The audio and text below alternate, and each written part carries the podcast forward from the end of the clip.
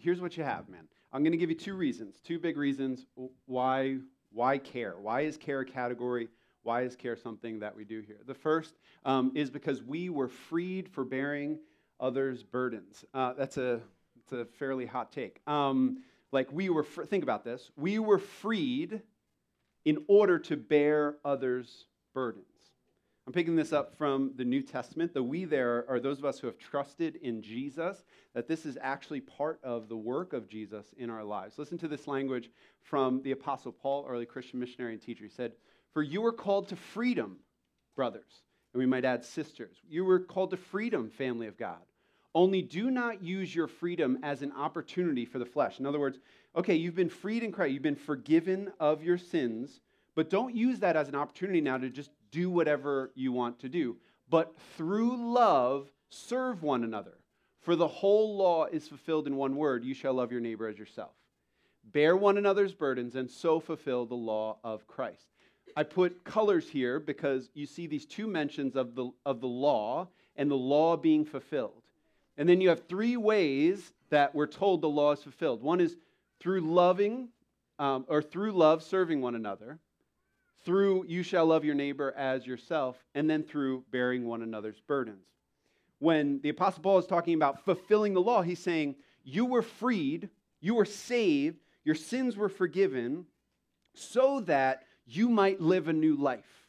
So that, and what he's saying here is, so that you might experience actual freedom. And then, contrary to every expectation we have of what freedom is, he defines that as your freedom is so that you can love and serve others. Your freedom is so that you can bear others' burdens. He's redefining freedom for us. We live in a cultural moment where freedom is almost exclusively defined as what we are freed from. We want freedom. That's the great Western idea. I want, and what do we want? We want to be free to do whatever we want. We want to be free to fulfill whatever desires we have. And so anything that restricts, anything that constrains, is the opposite of freedom. And very seldom is it asked in a culture like ours, what are we freed for? Yeah, I'm freed from constraints. I'm freed from anything that would hem me in. But then what? Okay, I'm free. What do I do with that freedom? And of course, the answer is do you, you know, uh, follow your heart or whatever Disney thing, right? Like you want to you want to include in there whatever that means. We are much more focused on freed from than what we're freed for. The scriptures hold both of those together. They say you are freed from a life of separation from God. You are freed from judgment for your sins. You are freed from the enslavement of sin in your life. But you are also freed for it, provides, if you will, sort of a positive vision of what that freedom comes with. But shockingly to us, what we're freed for, at least in part, and Paul gives us a pretty hot take here to say the whole law is fulfilled insofar as we bear one another's burdens.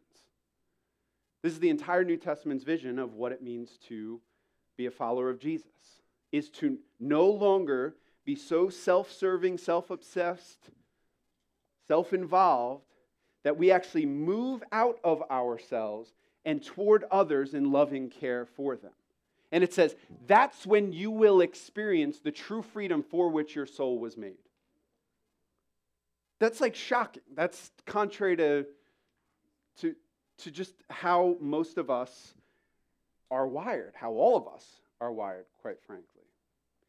And yet, when you step back from this reality and you consider Jesus, and you consider that Jesus is for us the most fully alive human being, dare I say, the, the human being who most fully experienced true freedom in this life, truly being exactly who God wanted him to be, we find this. It's one of my favorite quotes. I roll it out every now and then. I still know very little about the person who wrote this. Um, but this is what he says. He says, Not Adam, but Jesus was the first human being. The first member of the human race in hum- humanity came to fulfillment. You hear that language? Fulfillment? The first human being for whom to live was simply to love. For this is what human beings are for. When we encounter Jesus, in whatever way we encounter him, maybe this is your first time ever in church, he strikes a chord in us. We resonate to him because he shows the humanity that lies hidden in us, the humanity of which we are afraid. And I love this line He is the human being that we dare not be. Keeps going. He takes risks of love, which we recognize as risks, and so for the most part, we don't take those risks. For this reason, we're afraid and we settle for being, listen to this, less than human. To not love and serve others, to not care for others, is less than human. We recognize that our very nature calls us to something new and frightening. It calls us to communication, which means self giving, self abandonment, being at the disposal of others. We recognize, however dimly, that we are the kind of being that finds its fulfillment, its happiness and flourishing only in giving itself up, in getting beyond itself.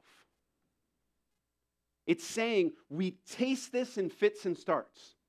We go and we love someone else without getting anything in return, and it does something to us at a soul level that goes, man, that was a good way to spend a day. Man, that, that, was, that was actually, that, I thought that was going to be a sacrifice, and yet it felt more fulfilling to me than even to those that I was serving. You ever had this experience?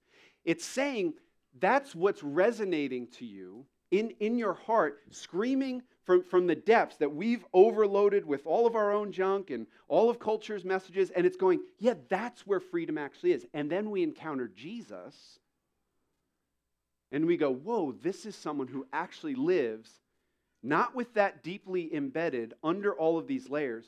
It's right out front. It's his modus operandi. It's, it's his natural, instinctual way of being in the world. And we resonate to him. The Apostle Paul says, well, yeah, this is why. Because your freedom is found in being more like Jesus, i.e., your freedom is found in actually losing yourself in love and service to others. That's first reason. Now you're like, care groups? right? I'll talk about how this lands in care groups. Um, next one. Two, why do we, why do we think of this as, as a category that's important for us to develop? Because the gospel, that's the good news of Jesus, we are a gospel centered church, is one of our core values, because the gospel produces a distinct quality of love. Right? You'll find love in the world and right? Like most of us, hopefully, you've had some experience of love and care and service of others, but there's a distinct quality to Christian love. Again, the Apostle Paul says, Love one another with brotherly affection. Do you know what word that is, even if you're not a Greek scholar? Anybody guess? Yeah, phileo love, right? The Philadelphia, right?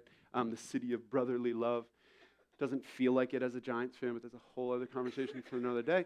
Um, love one another with that kind of love, with family love. That's the quality of love that's meant to be produced among the people of God.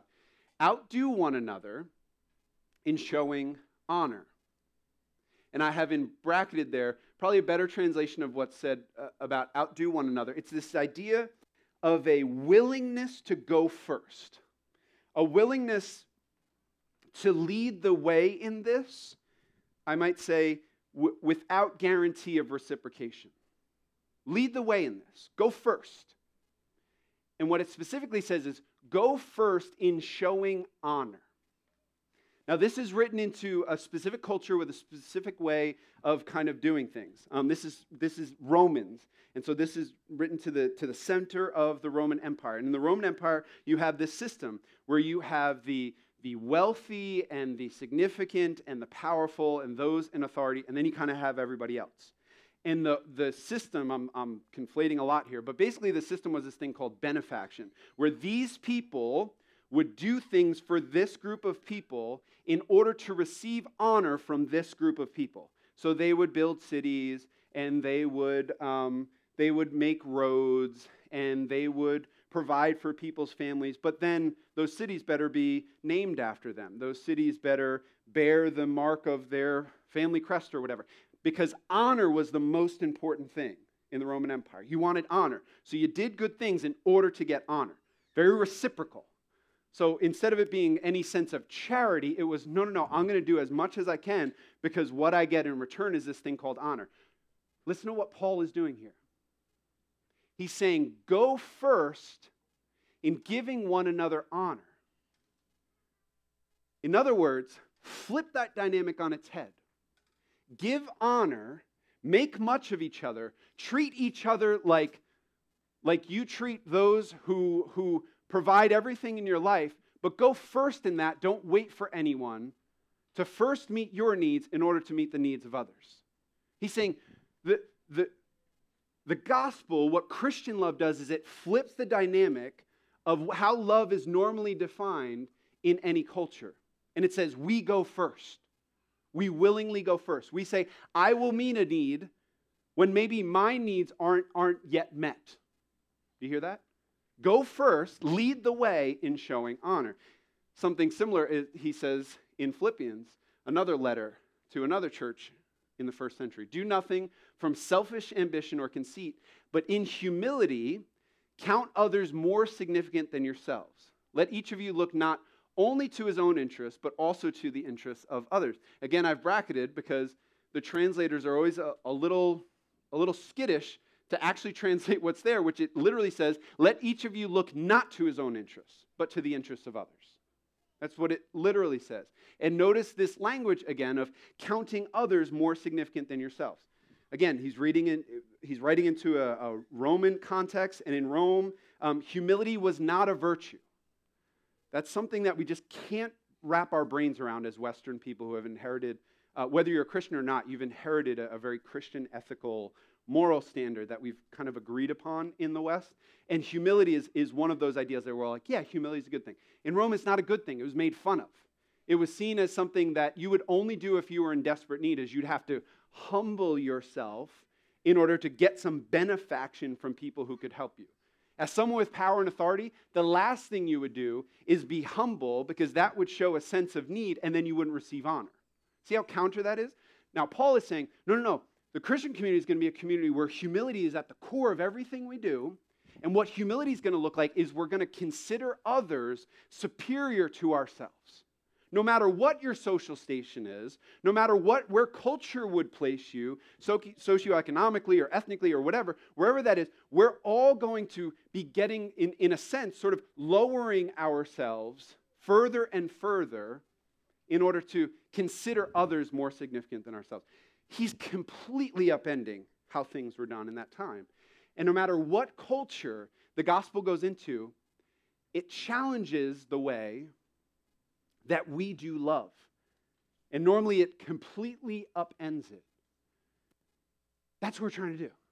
That's what we're trying to do through these groups. By seeing care as something that we're called to, is we're trying to develop and become a community that has a culture that feels like it does these things differently. You tracking with that? All right. With that as sort of the why, let me walk you through what these things are. Oh, and, and this is where it lands, is what Rach read. Jesus says this night before he's crucified.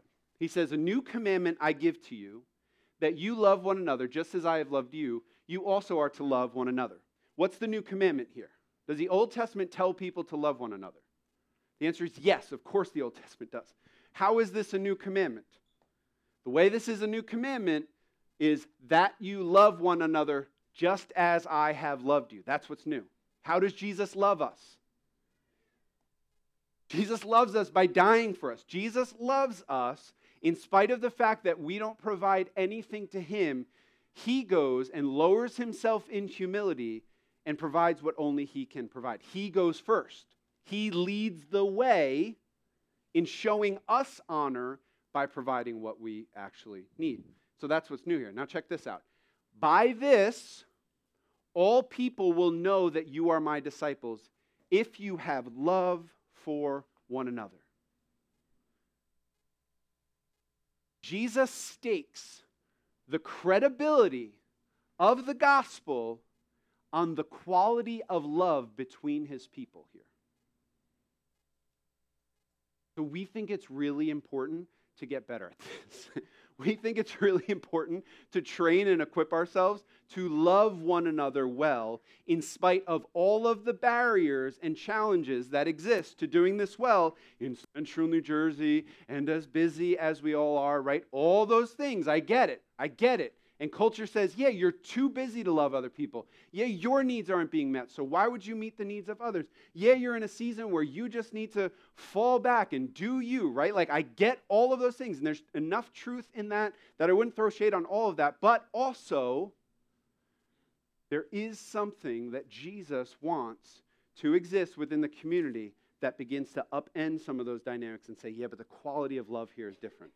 Because we believe that freedom is actually found in losing ourselves, in giving to others, and because the gospel is at stake here and creates a kind of quality of love because we have first been loved, right?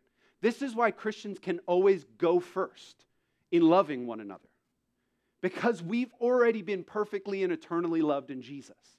That's how the gospel produces this love. You have been loved fully. You have been seen by the creator of the universe.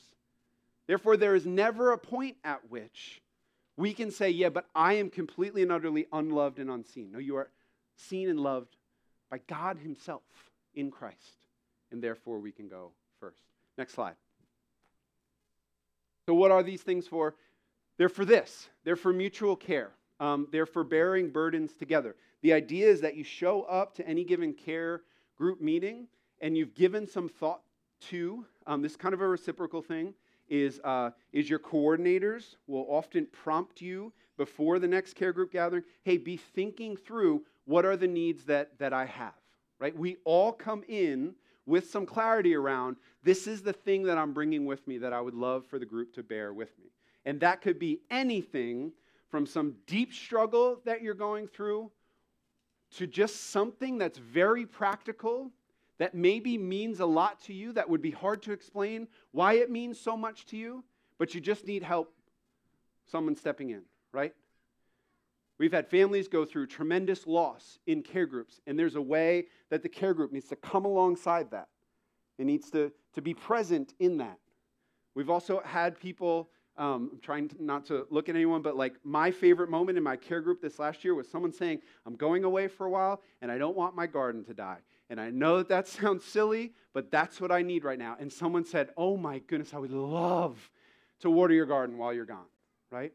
That was brought and so beautifully met and literally became my favorite moment in our care group, even though there were honestly more intense and, and you know, deeper needs and all that stuff. But the beauty of getting clear on this is what I actually need, and then st- someone stepping in, and the relationship that's built there, and the camaraderie that's built there, right? Like that's what we want you to bring with you. That's what these things are for. The second thing, though, hear me out. This, everything I just talked about, will not solely, and I would even say primarily happen within care groups, right? Like we're not loading up. These things meet every other month. we're not going to load them up as this is where Christian love is solely expressed at Jacob's Well. What we're hoping these things do is that they build a culture of bearing burdens at Jacob's Well. That we are trained, that we are, I, I, I love the phrase, that we are spring loaded to meet each other's needs because we're called to do this in an ongoing way in care groups. Right? I heard a story at the, at the discipleship lab we did this summer um, about care groups. I heard someone say, Yeah, I, after a gathering here on a Sunday, I was sharing with a fellow mom that I was going through this certain thing, and, and that person moved towards me and said, You know what? Here's, I'm actually going to find you a couple, whatever it was, like doctor's references that I'll send you. Then I'm going to follow up with you when I know you're having your first appointment. And what this person said is, I don't know that this person would have felt the permission or had the instinct to do that apart from having sat in a care group throughout the year and said, Oh, yeah, this is what it looks like to move towards a need. You raise your hand, you go, Yeah, I, I, I can help practically with that. I can also follow up with you. I can also be praying for you, right? This is about building a culture here. It's not just about what happens in the care group, as important as that is, but what we're hoping is that a culture bleeds out from these things and we become spring loaded as a church to say, oh, yeah, we're a bear, burden bearing kind of church. We do this in an ongoing way, and so when we're just out in sort of normal life and normal friendships within the church, which, you know, ideally you have friendships within your care group and outside your care group, wherever that happens, you go, oh, yeah, I don't know. I, I feel equipped to move towards that.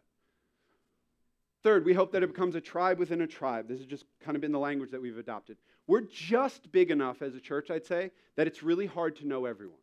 And even sociological studies say to really feel like you belong in a place, you need about 30 or 40 people that, that you feel like, yeah, I could have a conversation with them um, in a way that I can just walk up and start talking to them. That's about how big these things are. And that's why we've leaned into that. Is we want you to feel like, oh yeah, these are my people within the larger people of Jacob's Well. And so that's one aspect of why we do this. These are, these are intentionally multi ethnic and multi generational. We are a church. One, again, one of our core values is life in multi ethnic community. And so, one of the reasons why we've kept these big is to make sure that they don't become overly demographically specific, I would say. Right? Like, we don't have a young people's group and an older folks group, and we don't have a singles group and a marrieds group. No, no, everybody's going to be together, and it's going to be multi ethnic and multi generational because there's, there's a particular kind of life, there's a particular kind of beautiful exchange that happens when you're hearing people's experience across those various things, right?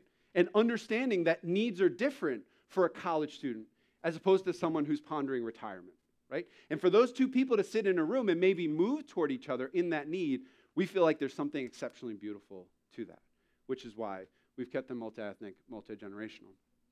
And the fifth one is um, that we've intentionally, sort of unapologetically, organized these things relationally, by which we mean you've been able to choose which one you're in rather than us drawing circles around the ge- geography of our church, which is unwieldy as it is, um, which we love that everybody comes from all over the place.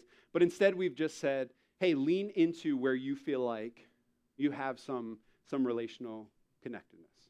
Um, because we tried the geographic thing, that's a whole another story. Well, it's a story for another day, which was last Sunday. I kind of told you that story. But, um, but the geography thing just didn't work here. Um, and so instead, we've leaned into the relational part of it.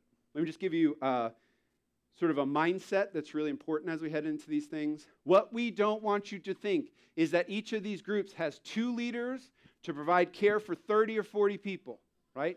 That would burn them out tomorrow.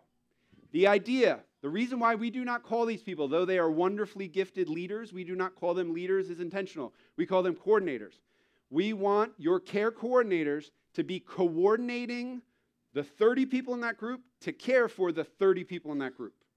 Right? The idea that, that we've come up with over time is like old school, I'm sure they still do this, but uh, in my mind, it's old school taxi dispatchers. Right? Like someone sits, what's that movie? In the Heights, right? With Benny. Um, remember that scene? I'm connecting with 10 people. Um, where he's doing the dispatcher thing, um, right? Like you call into the dispatch unit and the person picks up and they say, Yeah, where are you? And you say, I'm in South Brunswick and I got to go up to North New Brunswick. And they say, Okay. And then they get on another call and they say, Hey, there's someone, I think that you're near there. Why don't you make that your next, right? If that person tried to provide all of the rides on a given night, one, it would be impossible. Two, that person would be burned out and would quit the next day. Instead, what they know that they have is that they have a fleet of cars at their disposal that they can say, oh, that car makes the most sense to provide for that need, right? And hopefully they don't even have to do that. They're just providing the context where that can naturally happen, where a need is expressed in the room, and then a hand goes up and says, I, am the, I, I can help with that. I can move towards you in that. Okay? Is that all we have? Let's ignore that. That's too much. Great. Uh, just another run at our upcoming events. I wanted to make sure that I didn't forget the men's retreat, but we already talked about that. Um, today is Care Group Sunday. So the Care Group gatherings will be in October and December. We're about to send you into these groups all throughout the building, um, and you'll get specific dates from your coordinators. Um, but just one more look at kind of where we're headed in the fall. Okay, a couple things uh, before we transition to communion. One, um, Jalen, Jalen also say Jalen and Bina Thomas, who was mentioned before, who you scrolled past if you use the website. Um, there are directors of care. Um, unfortunately, Bina uh, couldn't be here um, because of, of, a medical thing, not, not her or Manoj personally, but something going on in the family. She regrets that she's not here. But Jalen will give you some instructions. So he'll probably underline a couple of these things. But one, if you've been involved in a care group this last year, we would strongly encourage you to stay in that care group. Um, we feel like continuity in these things is really important. It's just really important that we continue to build. Six meetings was not enough, right? Like um, if there was any feedback we got, it was like, yeah, it felt like we were just getting on. Cool. Then stay in yours. Let's create con- some consistency in these things. If you're new here, we realize this is probably a lot to take in. And we're going to show you four groups, and a couple of them are going to be cat, all this stuff. Um, we will be out in the lobby at what we lovingly call the Connections kiosk to answer all of your questions to, to kind of direct you. So if you're a little overwhelmed right now, don't worry about that. Jalen's going to come up and kind of provide guidance on that. Okay? With that, I am going to transition to communion. Um, we are a church that every Sunday comes to this table because we b- believe we always need the grace of Jesus. Um, the night before he was crucified, the very night that he said those words, a new commandment I give you, that you would love one another as I have loved you. And he's saying that in anticipation of the cross, that very same night, he says, in order to remember that, in order to embody that yourselves, um, take bread regularly and eat it in remembrance of my body broken for you. Take wine and remember that my blood was poured out for the forgiveness of your sins. And so this is something, uh, just a rhythm that we have every week as a church. These tables are for followers of Jesus. If you're not a follower of Jesus, scriptures are very clear. You honor him most by just kind of considering uh, what you've heard today. We come down these two aisles. You take the bread, dip it in the wine or the juice. They're both uh, labeled. And take it. There's a gluten free table here. Um, the band will play, and then once they're done, Jalen will come up and kind of direct us into the next part of our day. Let me pray, and then I'll welcome you forward. Father God, thank you, Lord, for this incredible, um, this incredible call. Lord, thank you that you have first loved us so that we can love one another. And God, our simple prayer is that Jacob's Well would be known as a place that has a distinct kind of love um, to it. And yeah, Lord, we know that all that can't happen solely in these groups, but we pray that these care groups would be a means of building culture here um, where we would increasingly be known as, as those kind of people, as a distinct kind of people, not because of our own name, not because of how wonderful we are, but because of how wonderful you are, Lord Jesus. So even as we come to this table, I pray that it would be a time of recommitment to love and serve others, um, even a commitment to these groups, Lord, for those of us who, who have been involved in them. Um, and God, uh, thank you that you went first, that you took the lead on this so that we could come to this table and then be sent out um, into a new way of life. So be with us um, during this time. Pray this in Jesus' name. Amen. And come when you're ready.